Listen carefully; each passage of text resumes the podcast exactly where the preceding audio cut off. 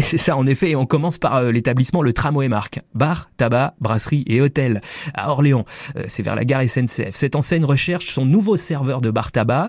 L'établissement Le Tramway recherche une personne motivée et dynamique qui aime le contact client. Votre rôle sera de tenir propre le bar et le tabac tout en répondant à la demande de la clientèle. Sachez que les horaires sont variables, hein, le bar étant ouvert tous les jours. Pour postuler à ce CDI, euh, le Tramway préfère le contact en vis-à-vis. Alors n'hésitez pas à venir les rencontrer sur place.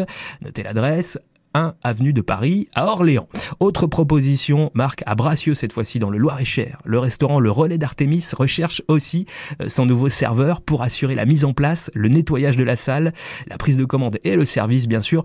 Le repos hebdomadaire de deux jours est régulier, sachez-le, ainsi que les repas euh, journaliers. En plus euh, des avantages pour ce poste en CDI, marque on vous offre jusqu'à 2000 euros bruts par mois.